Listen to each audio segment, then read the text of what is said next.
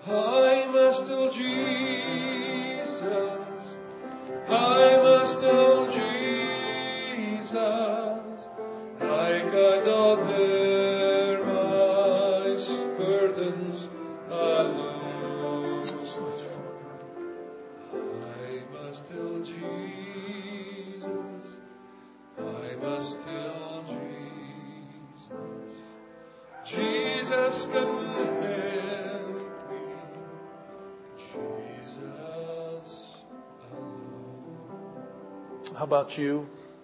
Anyone else in these last moments? To bring your burden to God. And bring your impossible situation. You see what, what Nehemiah did when he mourned and fasted and prayed? You know what he illustrated? That he had decided to give God his rightful place in his life.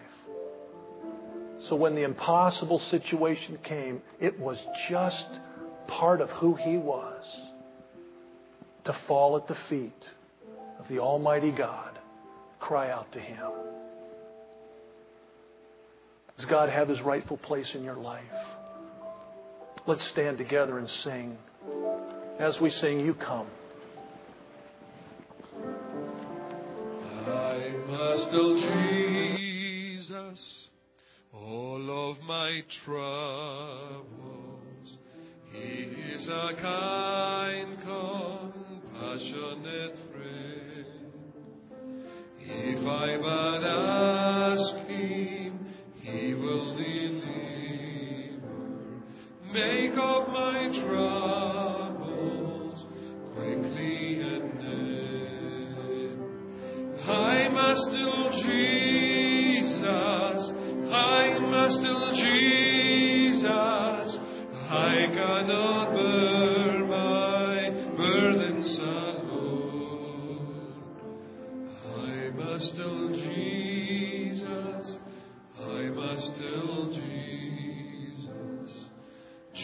Jesus. I can help.